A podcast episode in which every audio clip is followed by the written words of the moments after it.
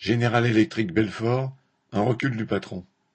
Du 11 au jeudi 19 janvier, les travailleurs de General Electric Steam Power ont bloqué l'entrée du site de Belfort avec la volonté de se faire respecter. L'an dernier, la direction de General Electric Power avait octroyé une prime dite d'excellence de 1000 euros.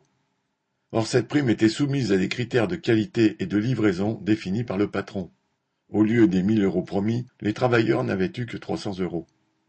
Mercredi 18 janvier dans la matinée, la direction proposait toujours 2,5% d'augmentation, mais décidait de supprimer toute prime, prétextant que le blocage de l'usine lui coûtait cher.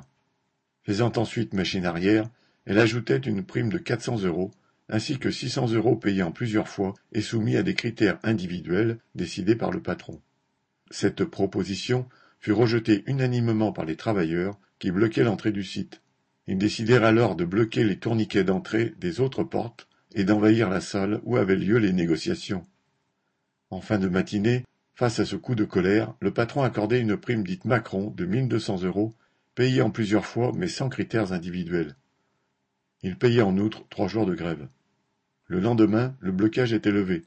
Les travailleurs de GI Steam Power ont le sentiment de s'être fait respecter et d'avoir fait reculer le patron. Correspondant Hello.